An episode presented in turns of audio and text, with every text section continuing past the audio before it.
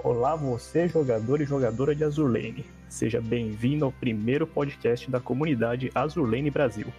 Nós estaremos hoje falando sobre o novo evento Skybound Oratório. Esperemos que vocês gostem desse tipo de conteúdo. Lembrando que se você está assistindo pelo YouTube, haverá uma tela indicando os tópicos do vídeo para que, caso deseje, você possa pular para uma parte específica do vídeo.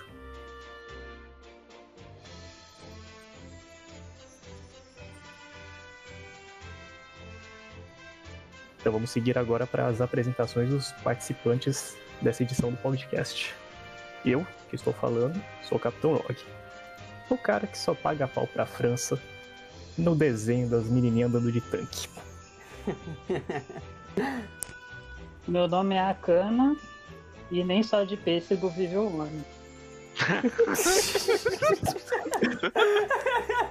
ah não. Ah não.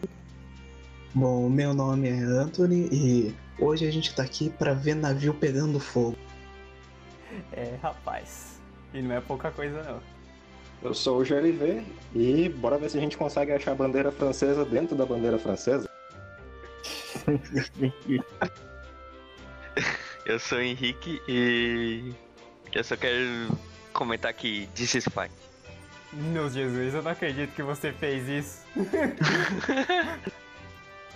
Bom, eu sou o Kuyuki e eu sou o editor dessa bagaça que me fizeram de última hora. Mas estamos aí, galera. Vamos fazer isso aqui rodar.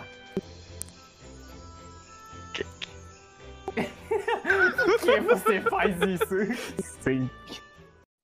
Bem, para começar, nós vamos falar sobre a Valkyrie, que é uma destroyer que nós já tivemos uma pequena prévia de como seria, né? Com a introdução da sua irmã no último evento. Os estados são muito parecidos, mas uma coisa curiosa que chama atenção é a contradição entre as skills das duas. Isso porque, a... enquanto a Valkyrie tem uma skill que ela bufa os navios da classe Valkyrie, a Tarto tem uma skill que trabalha com CLs e CAs. Se você quer aproveitar o máximo da skill da, da você vai buscar ter esse tipo de navio na sua vanguarda. Mas se você quer aproveitar os benefícios da skill da Valkyrie, você vai precisar de destroyers da classe Valkyrie. Isso acaba nos dando a entender que esse buff da, de classe da Valkyrie, até o momento pelo menos, é mais para ela mesma. É, literalmente ela é egoísta, né? É uma tristeza isso aí. A Valkyrie, eu acho que se pronuncia algo como Voklan. Vale dizer a skill dela, por enquanto, só vai ter uso nela mesmo, mas o bom é que é que nem a Fletcher, vai abrir várias possibilidades pro futuro. Olha, não sei se ela é igual a Fletcher não, as curvas parecem diferentes.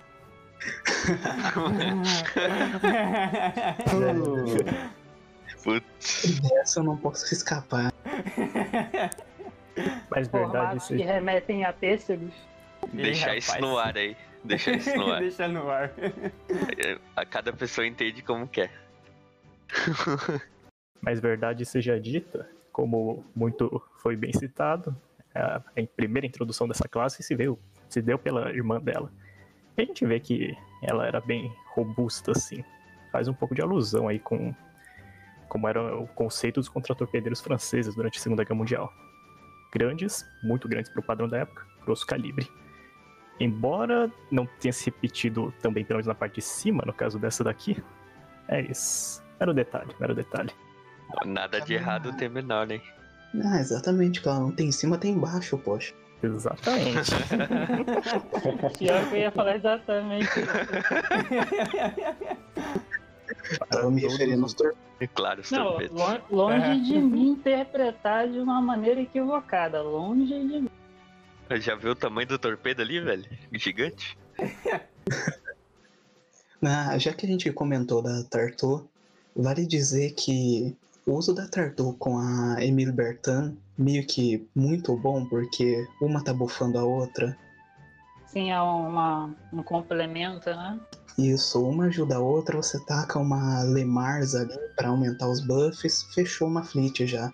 Lemars que é muito negligenciada, né? Porque aquele buff de não aumenta somente o dano da, da vanguarda, né? É importante, aumenta o dano da frota inteira. E como é um buff, um aumento direto no dano, é realmente bem grande. É 25% de, de aumento no dano da frota inteira. É, é realmente bem gritante. Isso é um buff bem interessante ser usado, pra ser sincero. E com a introdução de novos navios bons, né, de vanguarda, como Algerier, né, talvez nós possamos ter novas frotas interessantes para se montar aí. É, já era interessante antes, né? Tinha os dois DD e a Emily Bertan que bufava as duas. E os DDs se bufavam entre si. Vai ficar melhor ainda com a Valkyrie e as coisas. E com mais navios é, adicionados futuramente. E fora que agora ficou mais estilosa, né? Pô. Sem comentários nisso. E a Richelieu, que nós vamos comentar mais adiante, ela também tem um buff que aumenta o dano diretamente. Muito importante entender essa diferença entre aumento no dano e aumento em, sei lá, em status como FP, em status como torpedo. O aumento no dano é, uma, é um aumento direto, no, enquanto um aumento em status como FP, conforme eu mencionei, ele entra lá no meio do cálculo. Então ele no final das contas não é tão impactante assim quanto um aumento direto no dano, que já entra depois do cálculo. Então é bem forte. A skill da Richelieu ela tem também uma brincadeirinha aí, né, com as facções da Iris e da Lixa. Então, que a gente vai comentar provavelmente mais. Na verdade, bastante interessante ver que uma das facções, tanto faz, Iris Libre ou a Vitia Dominion, vamos considerar como uma só porque é francês, conseguem fazer uma combinação interessante de vários membros assim, meio relativamente da mesma facção. Isso é algo que, para uma facção que não é das principais, é algo impressionante. Fazer uma combinação que realmente seja funcional e seja forte. Algo bastante interessante para o jogo. A pronúncia é um pouquinho diferente aí, mas eu não vou me arriscar no francês, não. é tipo Voclan. Não é tão difícil. Cara, eu sou brasileiro. Pô. Pô, deixa só passar, por favor. Eu já ganhei, eu ganhou de mim, perdi o argumento. Pô, rapaz. Se os japoneses podem falar inglês errado, eu posso falar francês errado. É, não, pô. Só dessa vez, nunca te pedi nada. Não, não, mas, é um, mas foi um acréscimo interessante. Eu só quero comentar aqui, apertado.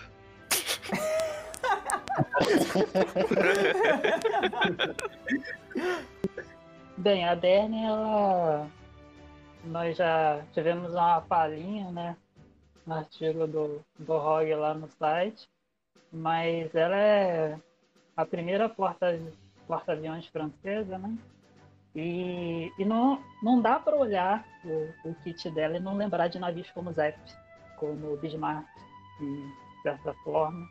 A propósito, seus status básicos são muito parecidos com o da Zep, muito, muito. É, alguns, como aviação, e, entre outros, são a propósito exatamente iguais. FP, antiaéreo, exatamente igual da Zep.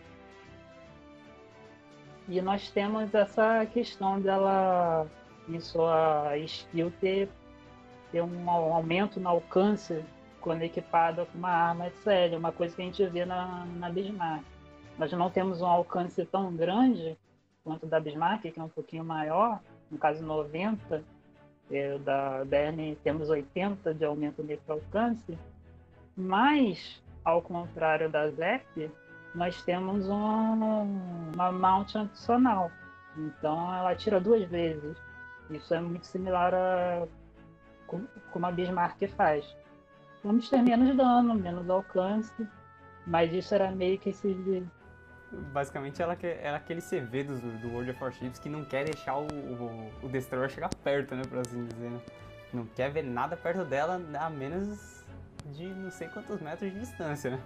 Exatamente, é Destroyer bom, é Destroyer no fundo do mar. Exatamente. é engraçado a gente falar isso que a gente acabou de falar da Valkyrie, né? Mas é.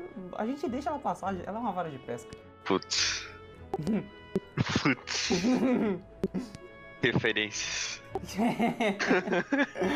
Entrando mais em detalhes na, nas habilidades dela, nós, nós podemos ver que também há um aumento né, na eficiência quando equipada com essa arma de, de série. No caso de 55%, a gente pega aí uns é, 100% de eficiência, que é um número muito agradável. E, vendo, o FP não é alto, é 174, é mais ou menos a média de um série. É, uma mount adicional, atirando duas vezes, nós chamamos basicamente um gunboat, né? Só que conforme o alcance é muito alto, daí a gente vai ver um espalhamento, sabe? Os projéteis, aqueles projéteis que vão em paralelo, eles vão abrir muito, já vão abrir um bocado. Por exemplo, se a gente estivesse usando a Belgun, a triple 155mm, quando alcançar o inimigo já vai ter aberto bastante. Isso pode prejudicar um pouco a, a precisão, né? Mas mesmo assim, é uma ajuda interessante no DPS. Já sua segunda skill é mostra um outro lado curioso dela, que se ela tivesse a SW, ela teria todos os status do jogo. Por exemplo, ela é um porta-aviões, tem obviamente seus status de aviação, tem seu antiaéreo, isso é básico. Mas também tem status de torpedo de, de FP, isso é bastante incomum. Então, a única coisa que ela não possui mesmo é esse W. E nessa segunda skill ela solta justamente uma barragem de torpedos, junto com aviões. Essa barrage dela me lembrou muito aquela skill da Intrepid, que tem uma carga adicional de dive bombers, né? Se você for para pensar. Então deve ser alguma coisa bem interessante ter extra, assim, né? Do personagem. É bem parecido mesmo. Só que no caso tem uma diferençazinha que na Bernie você tem esses 5 segundos extras. É, o da Intrepid é imediato. É. Terminou de carregar, ela solta a barragem. Na Bernie ela espera 5 segundos. E não tem um limite, né? De três vezes por batalha. É, eu ia comentar disso também.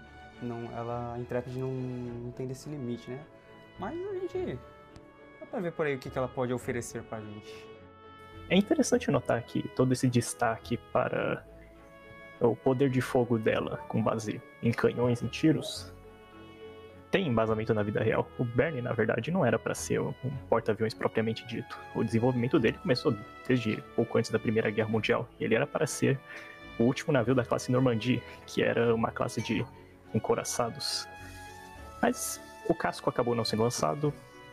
A guerra começou, recursos acabaram e eles acabaram decidindo então guardá-lo.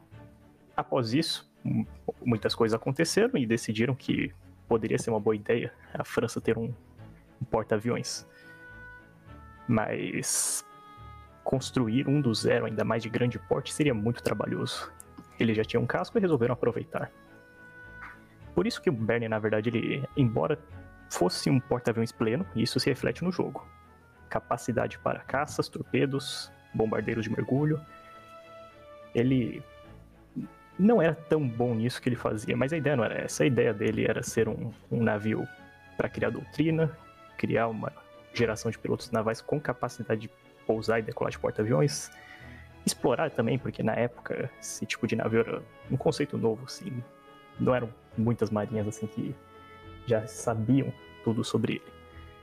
É interessante ver também, assim, pelo menos é o que eu estava vendo agora, a arte que foi utilizada para o jogo os elevadores que levavam as aeronaves para o convô, uma delas está aberta na arte da Bernie e tem um jeito peculiar de abrir, que é abrindo as comportas para cima.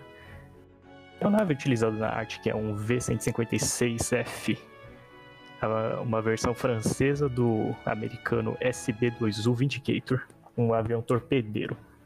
Talvez, especulo, não sei se tem relação, possa ser isso em relação à barragem de torpedos. A questão é que o Bernie ele tem esse perfil pequeno também, porque para o padrão dos navios dos anos 30 ele já era relativamente pequeno. Pelo menos é o que eu interpreto assim, teria que viver com o artista de fato para entender isso. Mas é um navio bastante interessante, tem a história dele, assim, com muito mais detalhes, que é muito complexo esse tipo de tema, no, no site do Azur Lane Brasil. O Berne, eu acho que se pronuncia algo como Berne. Ah, estamos próximos. Pô, mas é- esse R aí é difícil de pronunciar, hein? Ah, eu não consigo pronunciar de todos. Tem alguns que é muito difícil pra mim. Se é difícil pra você, imagina pra gente. Então, o senhor está deitando a gente? É isso mesmo? O senhor está nos enganando? Na- só pra fechar aqui com a Berne, é, vale dizer, o Airstrike dela tem redução no tempo de recarga ali. Eu acho que 50%. O que faz dela muito boa pra você farmar com ela. Porque no evento atual, os requisitos do hard pedem todos por porta-avião. É bastante interessante ver que, aparentemente, com novas mecânicas, novos jeitos, assim, novas configurações, como a gente pôde ver, foi uma grande surpresa ver esses status aí desse novo personagem. Aparentemente, os desenvolvedores estão querendo inovar em algumas coisas, mudando muitos aspectos assim que a gente não esperaria normalmente. O problema é isso deles estarem copiando bastante status base de navios similares, né? A gente pôde perceber isso, na, por exemplo, na Chapaev, que é praticamente em questão de status, uma cópia descarada da Montpellier. É, do mesmo jeito que a Ber, o sei lá, como mesmo? Meu Deus? Vamos lá. Berne. Ber, né? é, é basicamente uma cópia da, dos status das apps. Uma edição, claro, de conforme a gente mencionou, do, do status do torpedo e, e coisa do tipo. Mas no geral é basicamente uma Zap. É, mas Absolute Win. Zap é muito boa. Absolute Win, mas. mas pelo menos a gente pode, perce pode perceber uma criatividade no, nas skills. Enquanto os status realmente são meio copiados, é, eles não tiveram tanta é, ímpeto para criar uma diferenciação ali. É, as skills por si já temos uma, um certo grau de criatividade, principalmente na Chapaev. É, nesse caso eu cometi um equívoco, cara. Eu acho que eu me referi às skills, mas eu falei do, dos pontos. Se uma Zap é bom, duas é melhor ainda. Concordo. E quem sabe um dia três, né? Se a gente comparar pelo menos assim com a contraparte real, né? A Bernie do jogo parece ser muito boa. Não, não foi exatamente assim que foi de verdade. Que sequer lançou aviões assim em combate de verdade, assim. Serviu mais como um navio que transportava aeronaves. Mas não chega a ser feio do jeito que os caras fizeram na hora de implementar uma personagem no jogo que eu sempre esqueço o nome porque eu não uso ela, mas o, o nome dela era Taigei quando ela era um, um navio de reparo de submarinos. Era aquele porta-aviões. Ariuho, isso. Não chega a ser tão feio quanto esse caso. Ariuho, enquanto na guerra, mesmo como porta-aviões, não era nada daquilo que ela é no jogo, que todo mundo acha essencial, e de fato é, porque é um personagem muito bom, mas não faz o menor sentido. Todo mundo gosta de um healer, né? Claro. Tem que ter. Continuando. Eu falo esse nome com muito medo. Eu não. Alguém que pronuncia corre... é, corretamente em francês, mas vamos lá, né? Com um pouquinho de coragem eu digo. É. Lagali. Ih, meu Deus. Ih, rapaz!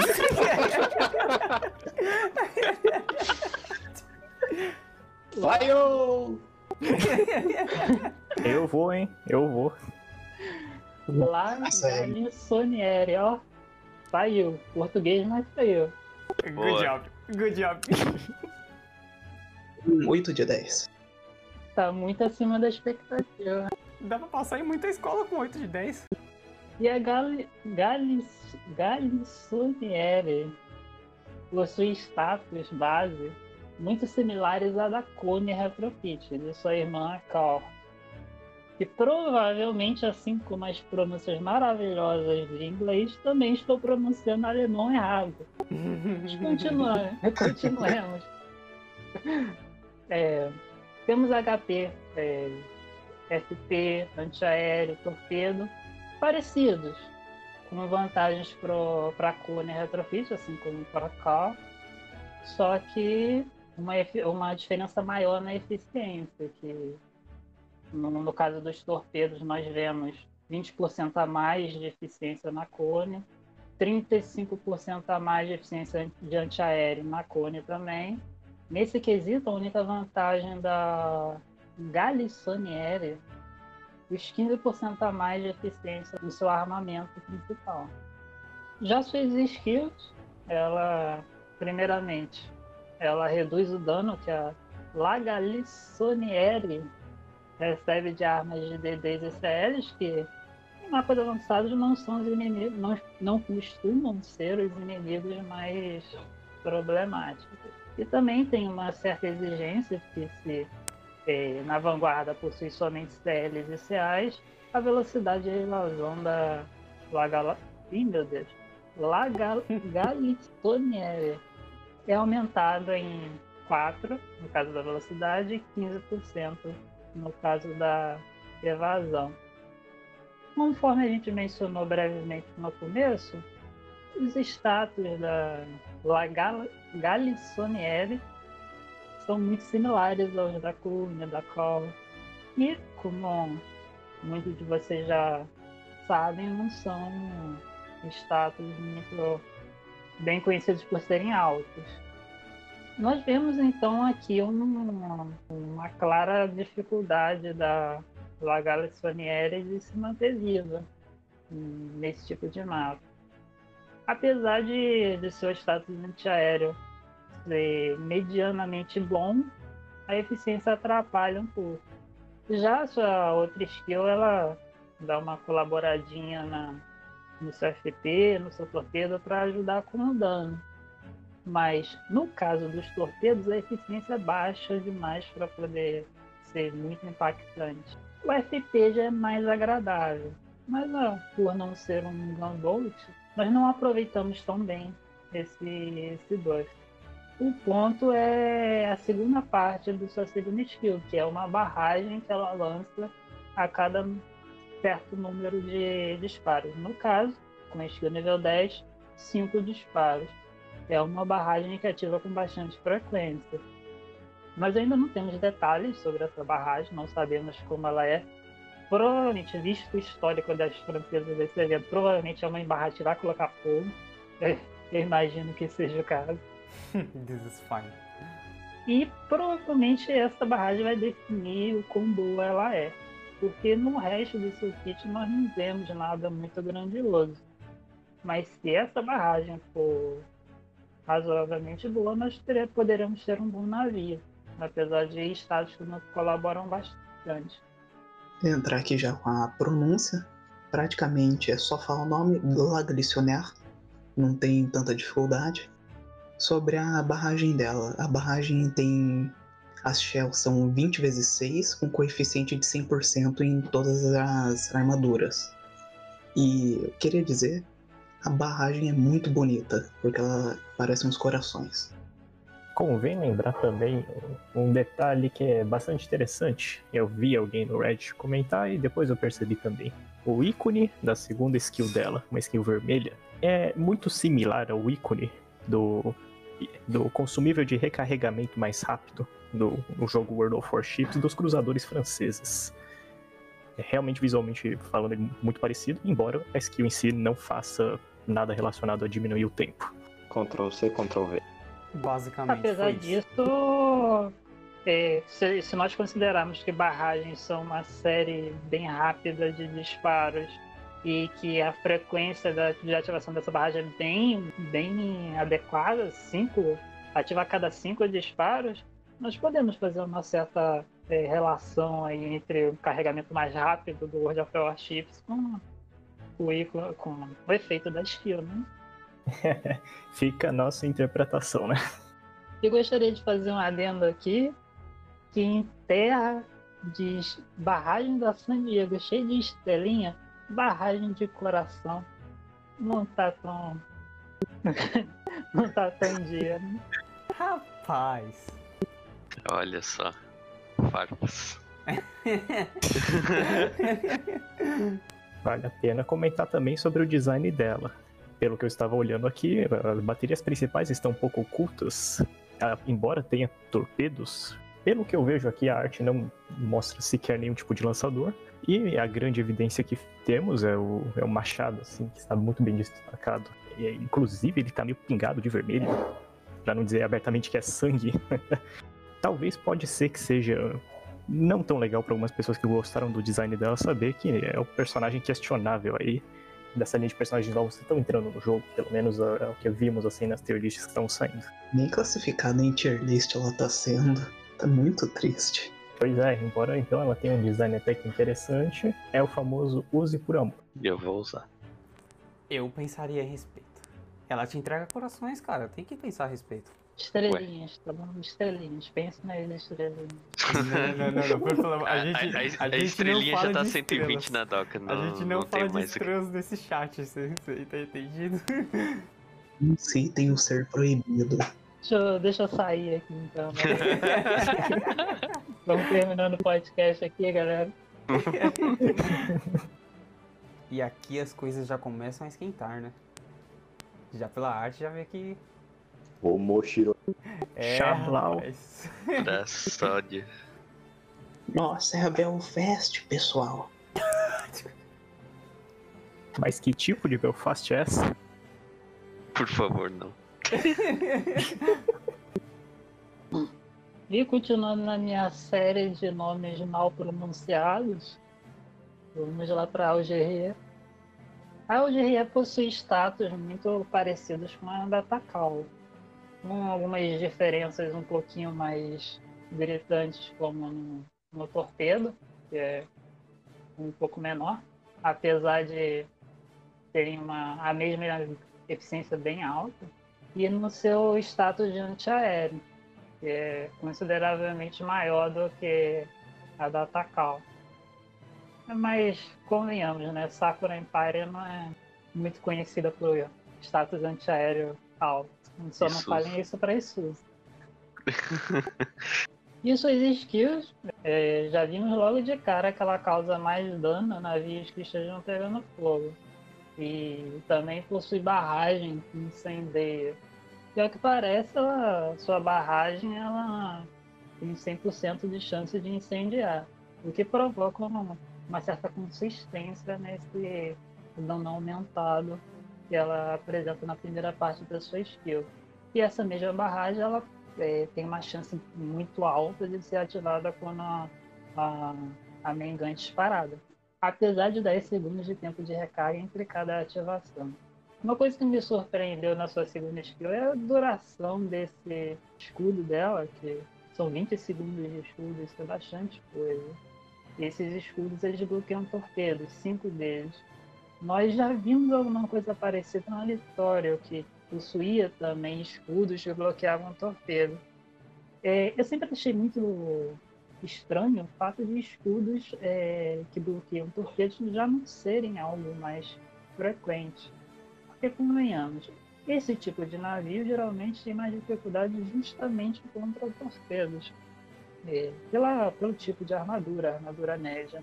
Navios mais defensivos, citamos Prince Eugen, é, Moon, poderiam também ter escudos que bloqueiam torpedos. Diga-se de passagem, é uma, seria uma adição interessante ao retrofit, possível retrofit, retrofit da Prince Eugen no futuro. E é, enquanto esse escudo dela está ativo, ela recebe um aumento em seu FP, além de um dano extra contra DDs e BBs. Em DD é muito bom, porque como ela tem toda essa questão de dar mais dano em inimigos que estejam pegando fogo, pressupõe-se que você vai usar um armamento HE nela. E como nós sabemos, o armamento HE dá mais dano em DD. Com um aumento ainda maior, no caso, você vai ter um dano simplesmente absurdo contra DDs. E BBs também são, mas são bastante interessantes porque são inimigos poderosos, mapas mais avançados. Quem nunca viu a Mutsu do capítulo 13 é que eu digo. Eu tenho pesadelos dessa Mutsu aí. E para concluir, é, temos uma, um pequeno bias com modo manual, né? Uma coisa muito inusitada para navio de vanguarda. Nós já tínhamos visto isso na, em navios como Jambá, Gascone, que tem essa questão do, do, do manual, né? Da, virar manualmente, se aproveitar mais do manual. Mas num navio de vanguarda, fora claro o caso de torpedeiros, como por exemplo uma Eanami, que você quer mirar bem, usar um torpedo talvez que dê mais dano para poder aproveitar ao máximo. Aqueles torpedos tipo o 610mm japonês, que é, dá muito dano, mas é difícil de acertar. Não, não é confiável no automático. Vai precisar usar ele manualmente. É uma coisa mais subjetiva, não tão descarada aqui como é no caso da Jambart e da Algerie aqui agora, né? Após o automático estar desligado por pelo menos 5 segundos, ela ganha um muito adequado aumento na, nas evasões, 15%, que dá um aumento que ajuda ela um bocado, mas o ponto mesmo é na sua velocidade, esse aumento na velocidade que ela também ganha. 8 de aumento, isso é um número bastante elevado, nisso a gente pronunciar, mas a gente precisa prestar atenção na, em seu número base, que é muito baixo, 24. Com esse aumento de 8, nós teremos 32. Isso é um ponto acima de uma Takao, é um número mediano, digamos. Então, ou seja, para ela se tornar uma CA minimamente usável em questão de velocidade e tudo mais, ela precisa desse buff ativado. Então ela é extremamente dependente do, do modo manual. Um fato interessante da GRE é que ela estava presente no afundamento da frota francesa em Toulon, em novembro de 1942. É, não somente ela, como também a Valquelin e a Galissonière, que estão presentes nesse evento, é, foram parte de um boicote da Marinha Francesa para impedir que os alemães conseguissem tomar os navios franceses né, porque a França, na época, tinha uma das maiores marinhas do mundo. Esse afundamento foi feito pela própria tripulação né, dos, dos navios. Alguns conseguiram escapar, mas ao todo, cerca de 77 navios, contando com essas três, foram afundados. A Algeria, em específico, depois da tripulação explodir basicamente o navio, né, com algumas cargas de explosivos, continuou incendiado por 20 dias. Então tá aí o, um detalhe que eles colocaram no design do aquele fogo que tem próximo aos pés dela. Os italianos também tentaram tomar posse do navio, né, recuperar o navio, que já estava no porto de Toulon, afundado, mas os aliados continuaram bombardeando o navio para impedir que ele fosse recuperado. Então ele permaneceu afundado. É, isso aí, ela meio que não teve escapatória mesmo. Sim, sim. Já sobre a Laga de Sonier e a Valkyrie eu não consegui encontrar muita informação, mas elas também foram destruídas nesse evento. Certo, vamos lá. Aula de francês aqui, como sempre. Nesse caso, nós temos a Algerie. E agora, questão de gameplay da Algerie. Por mais estranho que pareça, o uso da arma AP do Research pode ser a melhor opção para ela. A skill da Algerie, ela não diz que ela precisa equipar uma arma High Explosive, e sim que o inimigo tem que estar tá pegando fogo. Logo, a arma tanto faz, o que importa é o inimigo estar tá em chamas. Então, por que não usar a melhor arma para DPS, que é a do Research JP, para tomar mais proveito ainda desse buff? Então, que, por assim dizer, usa, se você for usar ela sozinha, você pode usar a arma HE para poder pra aproveitar a skill. E caso você use ela com alguém, você coloca esse outro personagem com um equipado com HE e ela com a arma IP para poder ter o, o desempenho total, né? Exatamente, sem falar que a própria barragem dela já vai causar o Ignite nos inimigos, ou seja, atacar o fogo. E a gente não pode esquecer que a barragem da Richelieu é fogo garantido. Então não tem bem motivo para você usar High Explosive na Algerie, a não ser que você queira realmente aniquilar um destruidor. Muito bem observado. E também pelo, como podemos perceber, a, a própria skill dela, né? Também parece ser garantido o efeito de incêndio. Então, combinando as duas opções, nós temos uma. Sempre certeza de que ela vai bater em alguém pegando fogo, né? O objetivo da frota francesa é queimar o amiguinho. É isso. Churrasqueira controle remoto. Tá pegando fogo, bicho? É, eu acho que não dá pra dizer que nenhuma dessas chips aqui não vai estar pegando fogo, né? Por assim dizer. E assim será mencionada a sequencial, né? É, a questão é que Rapaz. Acho que discutimos até agora, botavam fogo nos inimigos, né? Não. E aqui vamos Então, né? discutir agora, especialmente coloca fogo em si mesma. Mas a gente vai ter um especialista falando sobre isso aí, né? Eu não, não sei do que tá falando, só digo this is fine. Nosso, nosso próximo navio aqui é como a gente disse, enquanto os outros incendiam os inimigos, essa aqui incendeia a si mesma. A brincadeira é meio N, mas fazer o quê? É, a Jeanne d'Arc possui status, né, nenhum deles que chama muito nossa atenção. HP é baixo, é, FP baixo também, principalmente para um navio que não tem uma monte adicional. Não vemos uma adequada, assim como o torpedo, e por aí vai. Suas eficiências também são baixas, com exceção da sua eficiência com, com o armamento principal, que é, é bastante adequado. O que chama a nossa atenção mesmo são suas skills, que são bastante robustas em questão de tamanho, né? Eu não diria robustas, eu diria masoquistas. Eu ia falar um negócio que mas deixa aqui.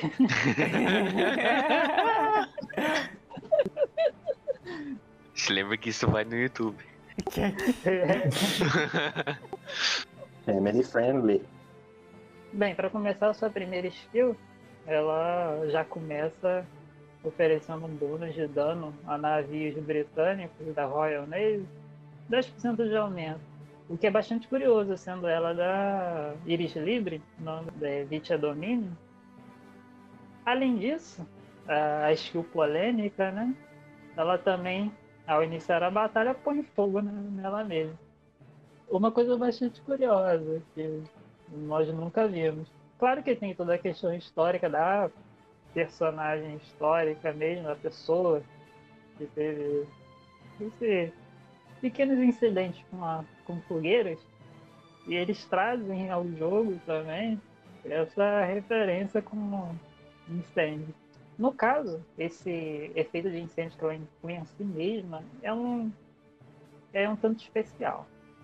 Ele inflige 8 de dano a cada 3 segundos nela e é renovado com 10% de chance quando ela é acertada. Mas, claro que nem tudo são problemas, né?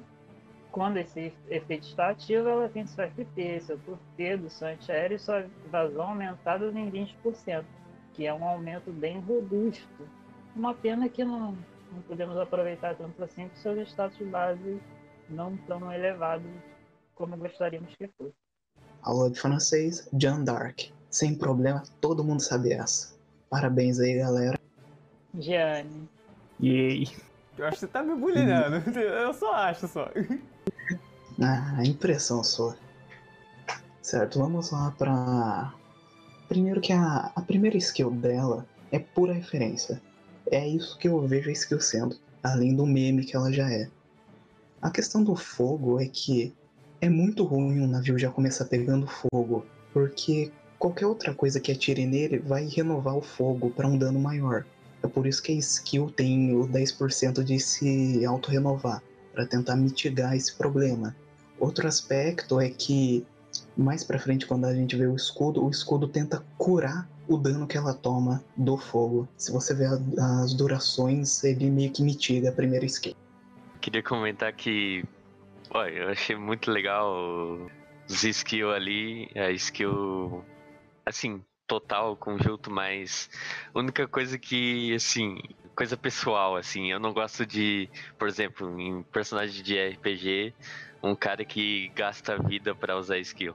Eu não gosto de personagens assim. Eu tô vendo esse negócio da Jenny de dar fogo nela mesmo como um parecido com isso. Porque ela vai, recebe um bônus de status quando ela tá pegando fogo, mas pegar fogo é muito ruim, porque tu toma muito dano. Como acho que é no capítulo 10, não, 10 ou 9, tu começa. 10, É, 10 e 11. Tu começa a. Backline começa a pegar muito fogo, daí tu com- começa a usar extintor.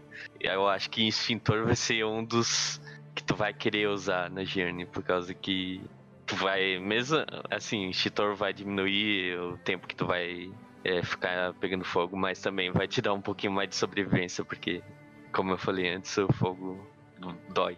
Não, eu acho que você não vai querer usar extintor, né? Se ela não sai da doca sem extintor, basicamente. Tá? Já deixa eu tirar o cavalinho da chuva. O extintor não funciona na Diana. ah, era Sim. só o que faltava. Eita, mas como assim? Não funciona porque o fogo que ela toma é o da skill, não o fogo normal. Tava comentando isso com o Akana antes. Eu não olhei, né, o, é, o código do, do jogo ou coisa desse tipo, mas pelo que eu li ali, parece que esse incêndio especial dela troca com incêndio normal. Pelo que eu entendi, vai ser um outro tipo de fogo que ela pega, né? Acho que é uma coisa diferente pra ela mesmo, assim. Não vai ter o fogo normal, talvez. Não sei. Não, não, é que o começo da skill ela vem com o fogo dela. E esse fogo próprio dela, o extintor não afeta. Quando um inimigo atira nela e taca o fogo, o, o fogo troca para um novo fogo do qual o extintor vai fazer efeito. Mas já que ela mesma fica dando refresh no buff, o extintor meio que sempre vai estar pegando na skill dela e não vai ter efeito. Então é triste mesmo. Vai ficar na doca por um bom tempo já. É, esse extintor. Diane é repair tool e máquina de lavar. Resumindo, os devs querem ver ela pegar fogo mesmo, né? This is fine. Não tem dúvida. Bom, mas esses status base relativamente baixos meio que se justificam. A contraparte real do Jeanne Dark era, na verdade, um navio escola, apesar de ser armado de fato. Ele era uma variação da classe do Get One, que era de cruzadores, e servia apenas como um navio de instrução. Apesar de que, justamente por ter armas, ele podia ser aplicado em combate. No final das contas, não, não é um tipo de navio que fez tantas coisas assim que podemos dizer muito impressionantes na guerra, não era também tão poderoso. E maior parte da questão do design, das habilidades da personagem, são mais referências à, à pessoa a qual ela herda o nome, que foi uma guerreira que lutou na Guerra dos 100 Anos, do que propriamente dito a embarcação em si. Bem, já a sua segunda skill, 10 segundos após o início da batalha, ela concede um escudo aos navios da vanguarda. Esse escudo é aplicado novamente 20 segundos após a primeira ativação, a cada 20 segundos, né? Esse escudo pode bloquear até 6% do HP máximo da AGN e dura até 8 segundos. Quebrando ou não, temos efeitos diferentes. Quando o escudo quebra, o navio que teve seu escudo quebrado recebe 2 segundos de invencibilidade, né? Ele esquiva de todos os é, ataques inimigos. Mas, se o escudo não quebrar até a duração acabar, ele recebe uma, uma restauração de 70 em seu HP. Isso dá uma ajudinha a masoquista, né?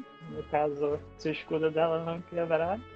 Mas não deixa de ser doloroso assistir. Muito triste. Em aspectos de gameplay, eu diria que se a Lagal já, já havia sido comentado que poderia ser uma pequena decepção, essa daqui o pessoal jogou um pouco as expectativas pra cima, principalmente porque era uma personagem que já conhecíamos a arte desde o primeiro evento francês, Iris of Light and Dark, que é bem mais antigo assim, a gente no servidor EN recebeu ele bem depois, exatamente um ano atrás, mas o pessoal do chinês e do japonês recebeu antes. E era um personagem então que a gente já conhecia a imagem, estava esperando e ver que quando ele chegou não era tão bom assim pode ser uma grande decepção para alguns. Raridade super raro, olha, eu não discuto mais raridade depois do caso da Ryuho, como citei antes. Depois daquilo, raridade não é algo que deve ser discutido porque os caras podem botar o que eles quiserem, sem embasamento. Só tem uma coisa a falar. Desgaste. Desgraça. Bem, continuando na nossa lista aqui, temos a nova flagship aí da, dos franceses, a Richelieu, que provavelmente eu novamente falei o nome errado, mas deixamos mais para frente a correção. A primeira coisa que chama muito a atenção nela é seu status de FP que é muito alto. É muito alto. 447 é um número muito alto. Seus outros status também são muito bons. Temos seu HP bem alto, temos bom antiaéreo.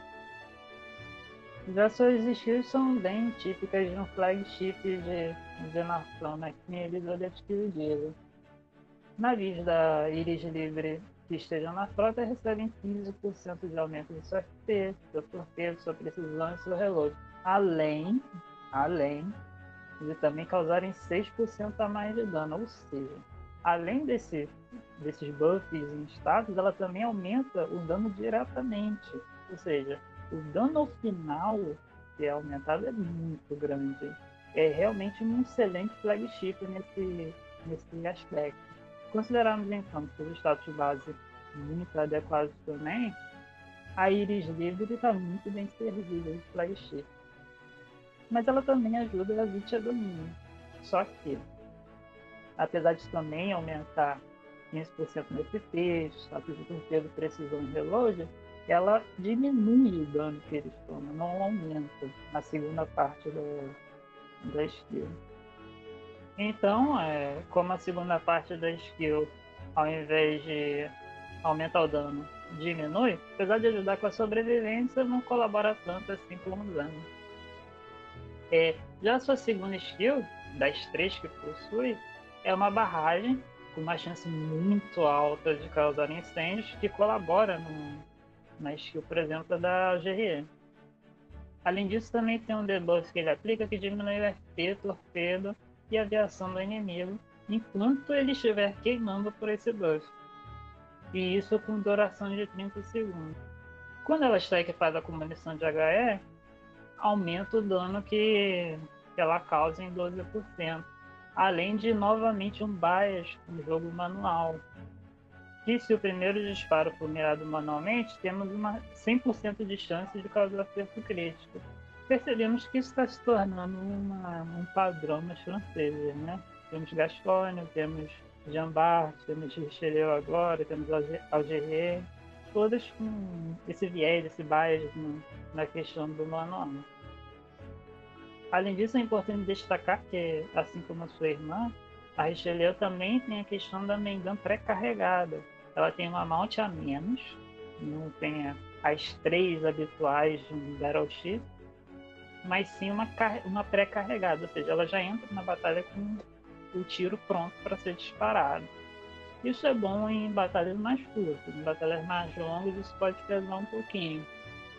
Mas no caso do como as skills são tão boas assim para auxiliar o resto da frota, tem uma boa barragem também, isso é um pouquinho contrabalanceado.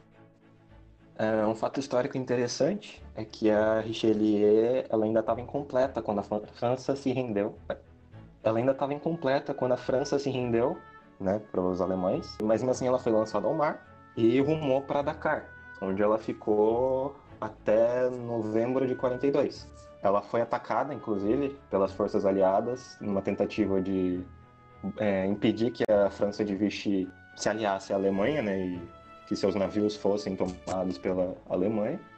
Em 1942, finalzinho de 42 início de 43, as forças da França de Vichy na, na África resolveram mudar de lado. Então elas se uniram às forças da França Livre. Tá aí o porquê que ela é uma, uma chip da Iris Libre no jogo.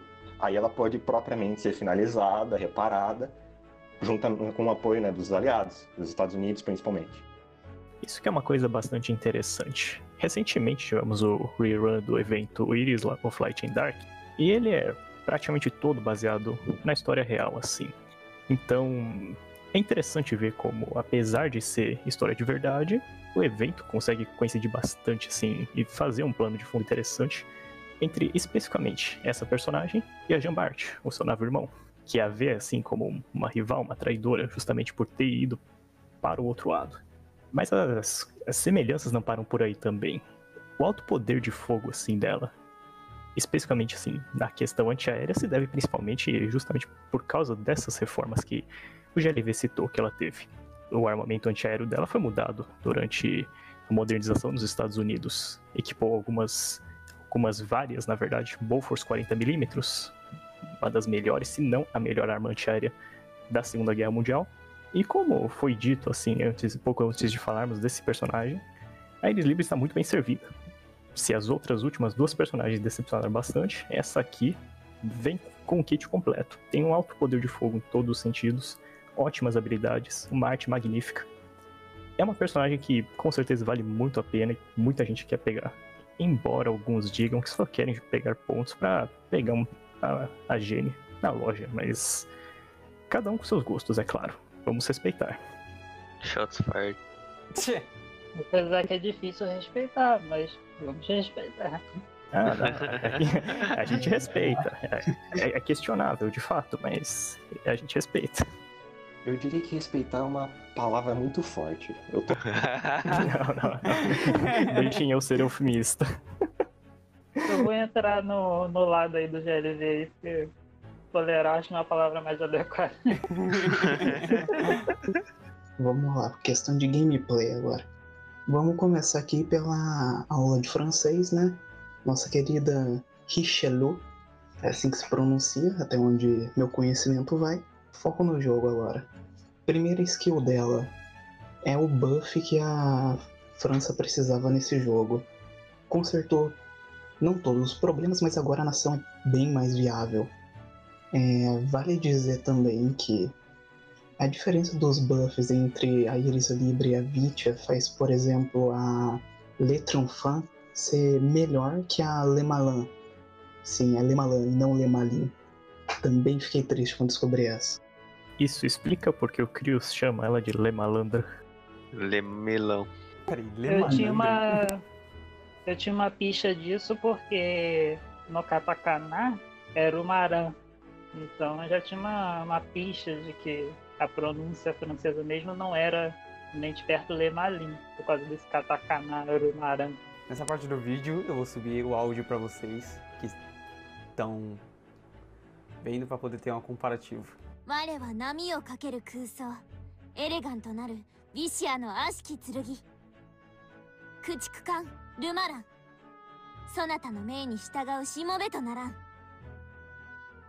Ah, tanto que, pelo que eu percebi do francês, quando tem um IN no final, a gente pronuncia como AN. Por isso que eu falei Emile Bertin. Faz sentido. Certo, voltando agora às skills dela vou comentar aqui sobre o foco no PVP que eu acabei acompanhando.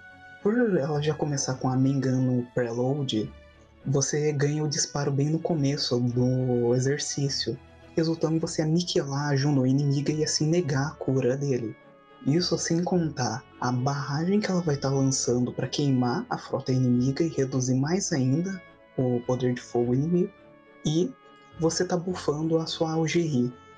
De bônus para isso tudo, a Diane tá soltando o escudo dela para proteger toda a sua frota ali, porque o escudo vai quebrar, aquele escudo tanca ali no máximo 300 de HP. Ele quebrando no momento certo, você ganha a invencibilidade, que pode te salvar de algum ataque inimigo. Frota francesa New Meta. Ela parece ser um pouco mais forte que a. a Fleet Torp, né? Por assim dizer. A Richelieu também ela vem como o segundo firepower mais alto do jogo. É uma coisa que eu não, não tinha percebido de primeira, apesar de ser meio óbvio, é a questão de que, como ela vem pré-carregada e ela tem 75% de chance de lançar a barragem quando atira, isso aí significa uma barragem no começo da, da batalha. É uma coisa bem relevante mesmo. Bom, eu já tinha visto algo parecido, já que ultimamente eu ando usando a Jambart no, no PVP. É, a diferença é que eu não tenho barrage, né? Então eu quero muito ver o que, que a Richelieu vai ter a oferecer. Baez aí, ó. É, você me conhece. A questão da Richelieu também é que a escolha de arma dela é meio complicada. A gente tem o buff de High Explosive na skill, então High Explosive é a opção, né? Só que nós temos três armas para usar nela. Nossa clássica MK6 americana, para você aniquilar tudo que existe em questão de dano. A gente tem a própria arma dela, que é uma opção viável, por mais que a arma não seja lá tão boa, com ela você de certa forma ganha mais tiros para compensar pela falta da torre. Ou você pode ir com a arma da Frederick, que a gente tem no Research, que faz o, é o intermediário ali, você vai soltar uma boa quantidade de barragens e manter um dano bom. Eu não sei vocês, mas eu já tô substituindo todas as minhas MK6 por uma FDG Gun. Como ousa? Eu não Também tenho tenho FDG preferido Gun. bastante. É curioso essa, essa relação, né? Porque enquanto o fato de ter o monte menos a torre é menos, né? Você vai. Geralmente quando isso acontece, você prefere batalhas mais curtas, né? Então meio que isso te faz pensar, ah, colocaram uma MK6 aqui, dando explosivo alto, é, vamos terminar isso logo, né? Mas como você tem uma barragem boa, você tem um navio que se aproveitaria muito bem né, da do 406mm, a arma da FDG, você fica nesse dilema. MK6 para, sei lá, ter que tentar terminar logo essa batalha rápido, dando explosivo, ou usar uma arma da FDG para aproveitar essa sequência de disparos, essa- ativação de barragem.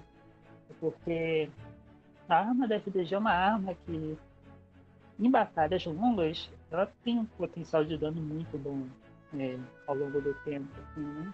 Ao longo da duração da batalha. Bom, a gente vai estar falando um pouco sobre as skins agora. Eu vou deixar pro. Eu vou começar com a, fav- com a favorita do Henry. Vamos falar sobre Pô, LP ah, é, esses skins, eu pensei que era com as armas agora, mas é esses skins. Ah, Essa skin Bom. linda. olha, ó. meu Deus. Quem recebeu o videozinho lá já sabe que eu gosto.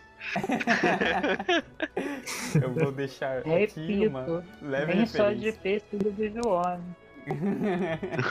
no you. Eu vou deixar uma aqui uma leve referência para os que conhecem. Time for Spanking. Opa, Opa! eu acho que só eu e tu sabe desse. É, É nessa hora que o podcast é tirado do ar? Mas aí, não tem muito o que falar, né? Já o, o que eu queria falar já foi falado aí da Valkyrie. Skin muito bonita, com uns focos bem legais. E aí, não posso falar mais por causa que o YouTube vai dar demon... demonetization aí.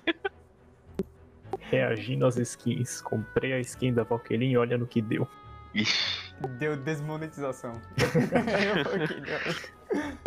Se bem que não foi bem essa quem recebeu a censura no e no EN também. Alguém falou da Johnny?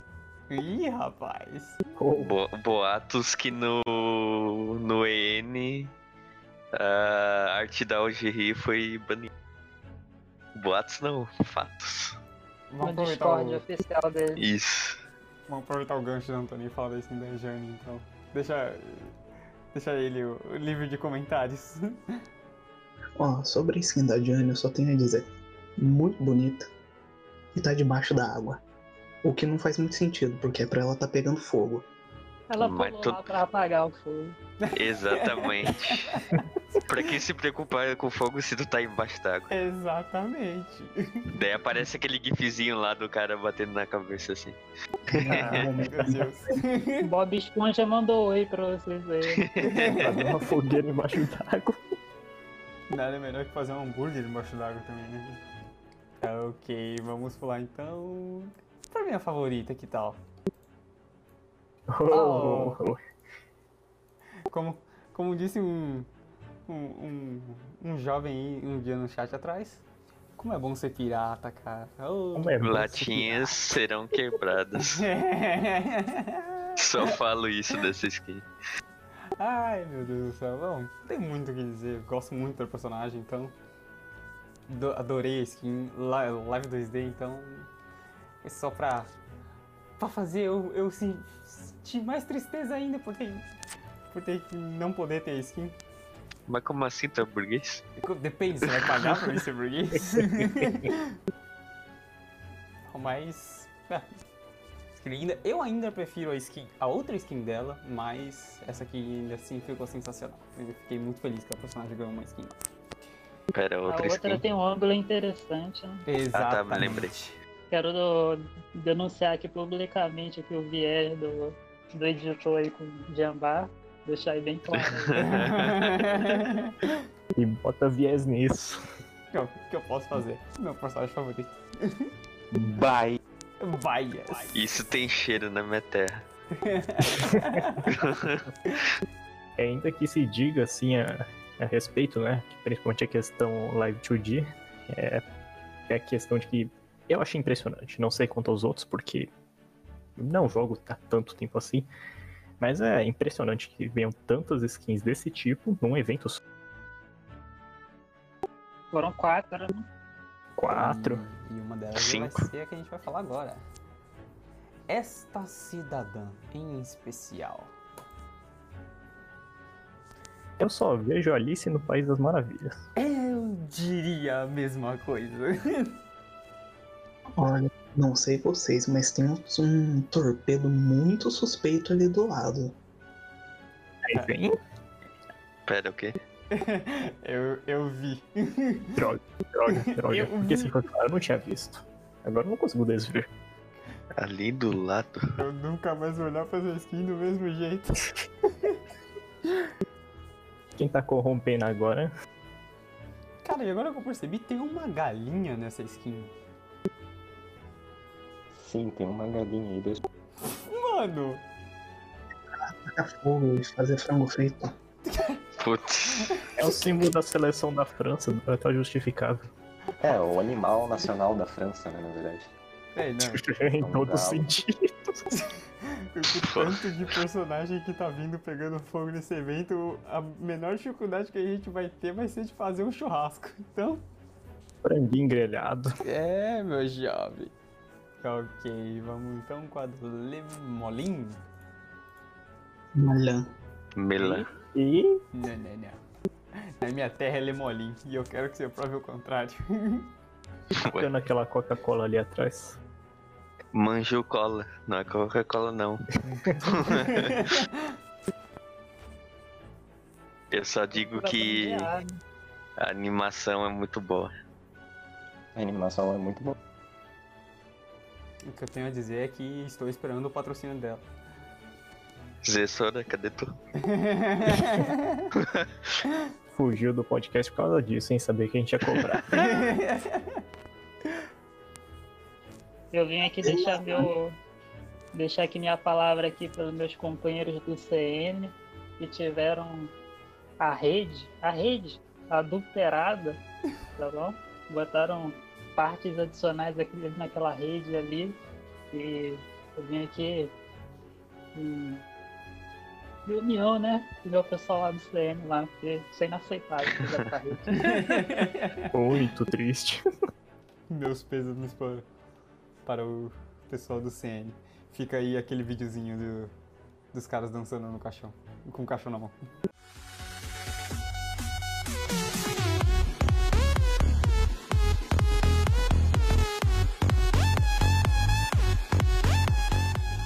Pelo menos não é o Shine lá do, do servidor coreano. Pô, nem se fala sobre aquilo. Certo, e aqui temos a skin da Yanami. No, no Yu? No Yu? Realmente, a Yanami tá, tá bem legal nessa skin. No Yu, velho. No Yu. O que não falta pra essa skin é meme. Cara, a Yanami tá fazendo corrida Naruto ali, velho. Olha, olha Agora, isso. agora que eu percebi que tem um gato lá atrás, velho. Não apenas, o pessoal no Reddit tentou ficar dando zoom pra ver quem que eram os personagens que tá lá no plano de fundo, que são apenas alguns pixels. É, o que parece, um deles é Albacor e o outro é a San Diego, isso? Que? Albacor? E olha só, o pessoal que pegou o Albacor nadando, aquele pixel ali na água, bem mais longe. Os caras pegaram o Albacor num, num- num ponto branco no mar e falaram, cara, é Albacor. Eu acho que ali na frente é Saratoga. Parece. A nuvem é um Meowser. E a Z23. A nuvem é um Meowth. Não, pera, Z23. É curioso. Curioso Z23 na skin da Ana. Ih, rapaz, Pô, o Z23 tá na skin.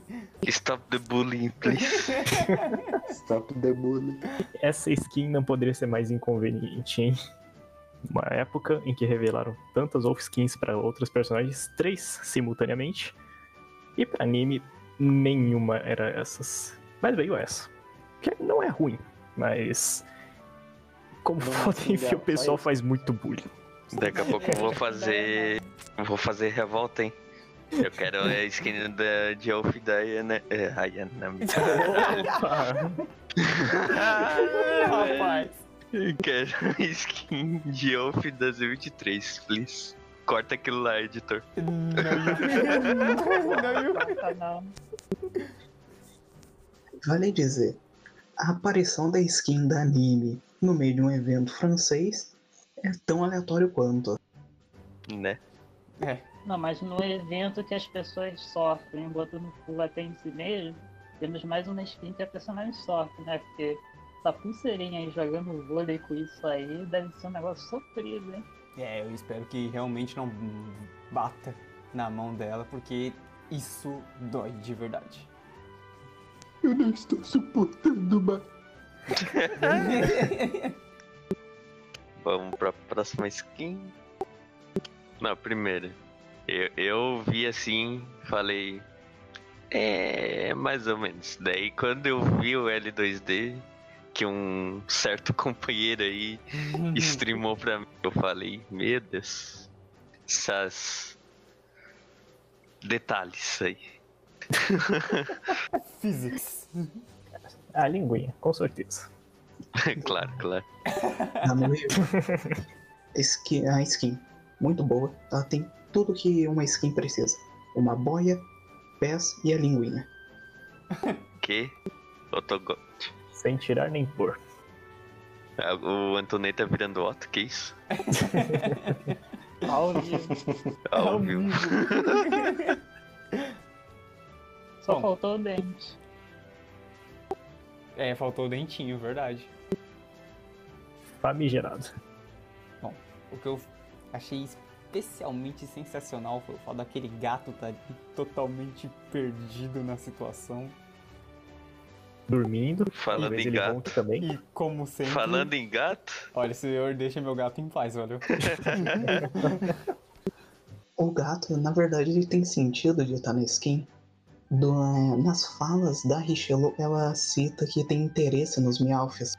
Hum, olha só, uma referência. Essa tem interesse sabia. porque é fofinho. Isso que falam mesmo. Essa é a parte interessante da coisa. As skins sempre são cheias de detalhes. Os caras pensam em tudo. Deixo já aqui um disclaimer aqui que nenhum animal foi maltratado na edição desse podcast. Coisa importante de ressaltar, né? Vai que parece um doidão aí. É, a gente nunca sabe, né? Então. Temos aqui Acaba nunca. a Burn. Burn. Ou pelo menos ela tá conseguindo respirar agora. É verdade. é verdade. Eu venho aqui também deixar uma nota de repúdio. Onde está o monóculo? Onde está o monóculo? Sumiu! A parte mais importante do design dela não tá aí. É outra personagem praticamente. A gente volta aqui às referências da skin. Atrás da Berne, a gente vê o que no chão? Vinho. Quem toma vinho? Richelieu. Ah, eu tomo vinho também. Eu Me também. convidei. Eu gostaria de ser convidado pra essa festinha particular aí. Já juntou três bêbados pra festa. Fechou. Ok, let's go.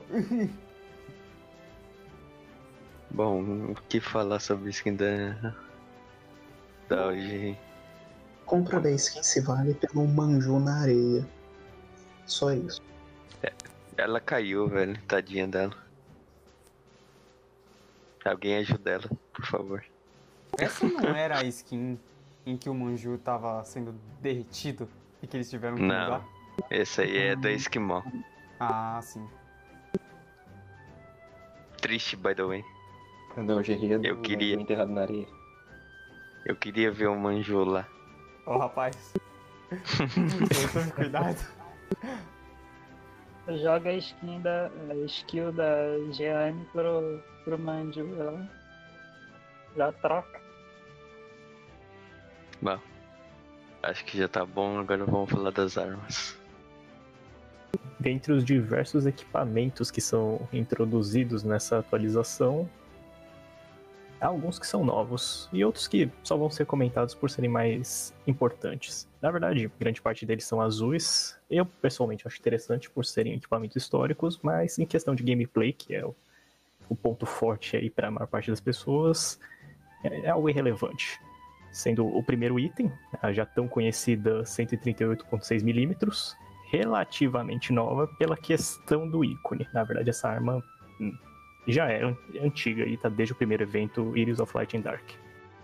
A nova single 138mm versão 1927 usa a antiga imagem da versão 1929 para fazer uma arma que é um pouquinho, assim, questão de termos de básico, né, de dano básico tudo mais, tempo de disparo, é, é melhor do que a 127mm americana. Só que, temos munição normal.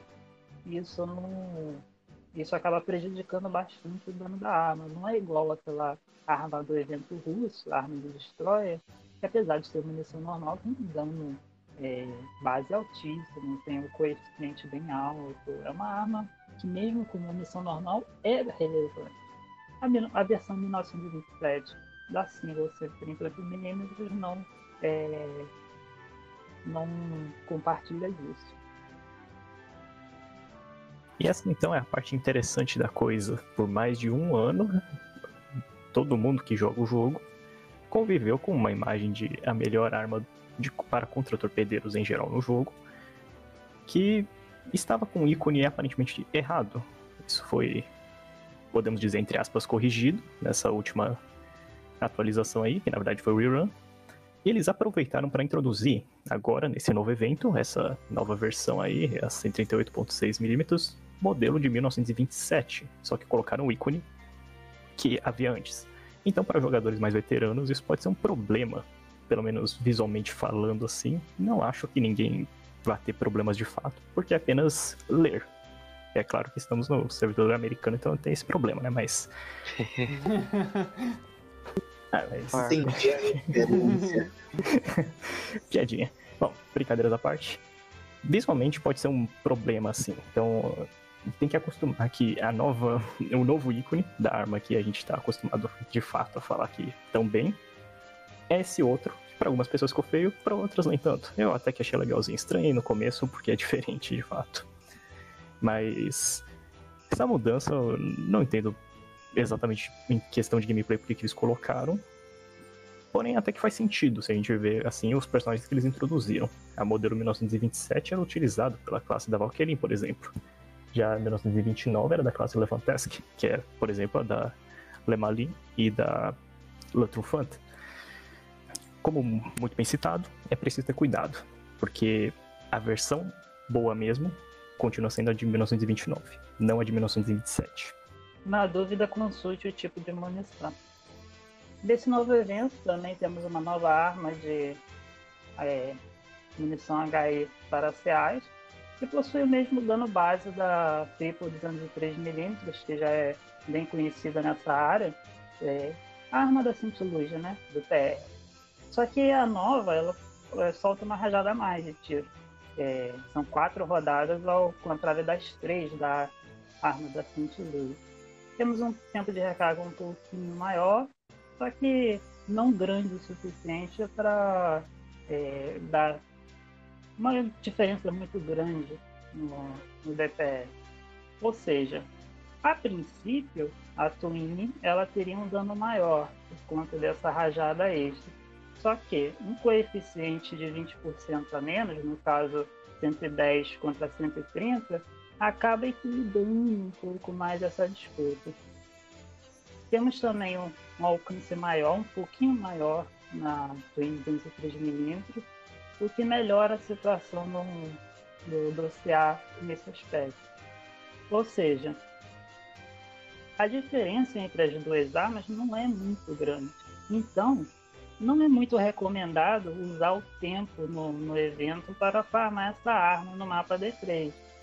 É bom comprar a arma na loja, com toda certeza, mas a diferença entre a arma, a single 138mm versão 1929 e outras concorrentes, como a Twin 127mm americana, é muito gritante. Ao contrário dessa, é, desse equilíbrio que existe entre essas duas armas de CA. Então, novamente, assim como no evento do Iris, é recomendado que você use seu tempo para farmar cópias da single 138mm lá no mapa D1. E não é coincidência que a, o objeto de comparação tenha sido a arma da Saint Louis. Porque não apenas pelo fato de ser francês, mas também porque seria um desenvolvimento direto a partir desses canhões de 203mm. Não necessariamente do 1924, porque há boatos de que houve um 1931 também. Na verdade, deve ter tido, só que eu não consegui informação de quais navios especificamente equiparam ele. E sempre uma versão de três canhões assim, tudo mais, só que pelo que eu pesquisei, não tinha muito modificação no sistema de recarregamento, no sistema de. Como eu poderia dizer? A forma como os cartuchos são inseridos dentro da arma. É ao contrário do que, por exemplo, estava pesquisando recentemente é a, a da Neptune, que se comparado da arma da Belfast tinha bastante diferença. Mas pelo menos isso não é relevante porque na questão gameplay a gente consegue ver as diferenças aí pela tabela. Mas como foi muito bem citado, é bom apontar né? uma arma no jogo, ela só é justificável pelo seu uso. Embora seja uma arma muito boa, ela está restrita ao uso ah, de cruzadores pesados, enquanto que quando alguém pode se perguntar, então qual delas deveria ir atrás durante um farm? Bom, principalmente aquelas em que foi possível usar em diversas situações, ou então por diversas unidades assim, que no caso é a arma de contra-torpedeiro, a 138mm. Mas é bom pegar na loja, né? Não, não custa nada, são poucos pontos aí para conseguir. Vulgo é só jogar. é só jogar. O famigerado é só jogar. Errado não está. Outra coisa interessante a se destacar é que a tripla 203mm, apesar de ser uma arma tripla, ela dispara como se fosse símbolo. Ela solta um disparo, um, um atrás do outro. Ou seja, isso causa uma, um pequeno problema na precisão da arma.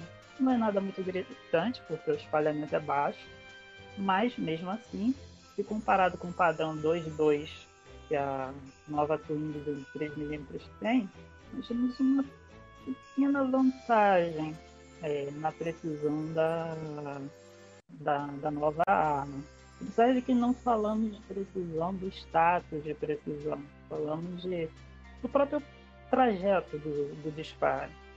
Quando você tem esses, esses projetos que você que tremem muito, que se espalham muito pela tela, é mais provável que ele acabe não acertando ninguém do que um disparo que tem um, um trajeto mais bem definido, mais bem arrumadinho. É claro que, como eu disse, a diferença não é tão gritante assim, mas é uma observação interessante de fazer. Bom, o próximo item a ser comentado então é o torpedo de submarino. Esse não é bem uma novidade. Esse item, na verdade, já estava disponível também na primeira versão do Iris of Light and Dark e em diversos outros mini-eventos que apareceram. É, é, relativamente bem fácil de conseguir esse torpedo. Sem você querer, você consegue farmar. Mas é interessante, porque, ele, na verdade, a impressão que eu tenho é que ele só está no jogo porque adicionaram o Surcouf. Eles precisavam colocar o equipamento francês para justificar um equipamento francês para submarino, um, o torpedo no caso. Isso acaba me lembrando, né? Eu esqueci de dizer, mas os canhões de 203mm, os canhões, não a torre, do do aquele que a gente acabou de ver na verdade, são os mesmos utilizados no Surkuf também, só que, óbvio, numa torre diferente. Que é um item exclusivo dela no jogo. Mas isso é apenas uma curiosidade. Quanto ao torpedo, ele é interessante porque ele é fácil de farmar. Pelo menos essa é a impressão que eu tenho. Sem você querer, você acaba conseguindo. Então, se não tem muito equipamento decente para submarinos, pode ser uma boa. Queria só adicionar aqui a aula de francês. A surcol, a gente fala algo como surco. Boa, boa. Minha mente foi pro lado errado nisso aí. Devido a uma certa skin, talvez? não, não vou comentar mais nada. certo, vamos fechar então o quadrúplo 380. Bom, o que eu tenho a dizer sobre a arma é que, pela pouca experiência que eu tive com ela no usando a Jambart, o spread das shells é gigante. Eu já vi inúmeras vezes a Jambart errar um tiro num personagem que deu literalmente uma, um, uma para cima ou para baixo. Ele desviou do, do tiro que não contou nem como um miss. Então, assim, é para ela em específico, o, o bônus da, que ela recebe com a skill ainda é incrível. Mas eu, eu particularmente, se eu, pod, se eu pudesse, eu usaria a MK6 ou alguma outra Mengan com certeza. Poder pode. Não, não vem com esses papos aí não. Rapaz. Não é assim, não é assim, pô. Embasamento histórico essa arma tem para justificar a sua péssima precisão. A verdade é que quando os franceses testaram a precisão dela, eles viram que não era tão boa assim. Se comparado assim relativamente com o, os outros, porque canhões navais assim antigamente não eram tão precisos mesmo. Mas aproveitando o gancho para falar disso, é interessante notar outros detalhes a respeito disso. A torre dela eleva dois canhões de uma vez. Eles meio que são um pouco separados. É um par de canhão para um lado, um par de canhão para o outro. Isso talvez, eu não tenho certeza, posso estar falando besteira, mas se assemelha bastante à primeira decepção que eu tive quando eu consegui essa arma no jogo. Eu achei que ela ia disparar quatro tiros, como os canhões da King George V, né? E, bom, não era bem assim que aconteceu. É, se eu não me engano, é uma sequência de um tiro e apenas o outro, em, em pares. Não, não que seja tão ruim, mas a impressão que passa é que são apenas uma salva de dois tiros. Mas até aí tudo bem. Também que essas armas foram muito bem produzidas lá na França, porque, embora a classe Richelieu tinha apenas dois navios, foram planejados, se eu não me engano, quatro. A Gascog nenhum deles, embora seja PR. Era apenas um design modificado assim. E esses canhões que foram feitos assim, não apenas para servir a esses navios, eram também de reposição sobressalentes para substituir quando eles fossem bem desgastados. Como dito pelo GLV anteriormente, a Richelieu ela tinha sido não totalmente finalizada, então quando ela saiu da França, ela levava também alguns canhões que eram destinados ao Jambart. Então a Richelieu equipou alguns canhões que eram, na verdade, para o Jambart, quando foi modernizada nos Estados Unidos. Mas a arma no jogo mesmo, ela tem uma utilidade prática apenas e única e exclusivamente na Jambart, devido à sua habilidade que pede que ela esteja equipando esse item. Mesmo a Richelieu não exige necessariamente que você utilize esse equipamento específico. Eu não sei se é verdade isso daqui, mas ouvi dizer que na arte da Jambart, uma das torres dela tá coberta justamente por ela não estar tá completa. Olha. É, não, uma não tá com armadura porque ela não tá completa. Eu acho que é essa aí a referência histórica lá da batalha lá da Jambart com a Massachusetts. Uou, essa eu não tinha notado. Essa eu não sabia. Eu não tinha notado. Tem essa referência histórica de fato. Quando a Jambart engajou a Massachusetts, ela tinha apenas uma bateria que estava pronta para em condições de. Pensei que isso aí fosse uma referência bem conhecida aí por todo mundo, mas. Não, eu, É, eu pelo sabia. design eu não percebi. E eu acho que isso aqui cobriu tudo que tinha de mais importante no, nesse evento. É, agra- meus agradecimentos finais aos nossos incríveis participantes que ajudaram esse, esse podcast a ser feito. Antonê, quer deixar alguma palavra aí, meu caro? Ah, primeiro, gostaria de agradecer o convite. E agora só comentar que nem eu sei como eu falo meu nome. Então, não sei mais se é Antony, Antonai, Antônio, Anthony. Eu não tenho nome. É o cara do- da informação, tá? É um informante. William Bonner, a partir de hoje. Warner? Caramba, Rapaz, ficou importante. trocadilho com a palavra Bonner. Rock, quer deixar alguma coisa? Ah, é claro que isso também não pode ser executado assim se não tivermos um, um, um grande editor, no caso. E a gente tem. É, é, o Kuyuki, que está possibilitando fazer muita coisa assim, vai editar esse material também. E em breve estará disponível assim. Não, pera, isso não faz sentido, porque quando. Enquanto eu estou falando isso, quando as pessoas ouvirem, já estará disponível. Que coisa Boatos que ele tá sendo pago aí. Are you sure about that? Are you sure about that? GLV? Queria agradecer pelo convite, né?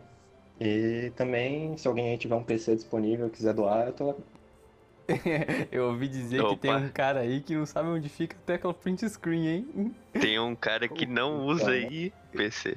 Ih, rapaz. hein? Pô, tu joga pra mim assim. Com certeza. Ah, sei.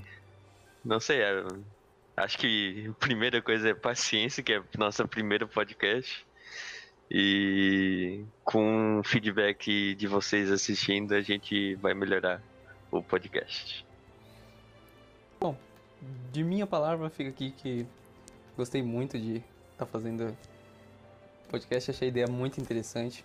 Espero muito que a gente possa fazer, não só com, com o time que tá aqui agora, mas por- se tudo der certo, com mais gente até. E, bom, espero que este evento seja incrível e que não me desaponte para que eu possa fazer um vídeo sobre ele também. Vou fechar a cana. Bem, gostaria de agradecer a todo mundo que está no- nos ouviu aí até o final. É, gostaria de agradecer os, ao pessoal aí que topou participar, topou iniciar esse projeto aí em conjunto. Agradecer o editor aí, que vai ter muito trabalho. Não me diga. muito trabalho. e, e esperamos que possamos ter muitos podcasts aí pela frente aí. né? Bom, então eu acho que é isso para vocês que ficaram aqui até o final. Muito obrigado por ter acompanhado a gente nesse nosso primeiro trabalho e a gente se vê no próximo. Então, eu desejo um ótimo evento para todos nós até a próxima. É só jogar. Terminou bem, terminou bem. Terminou bem, terminou bem.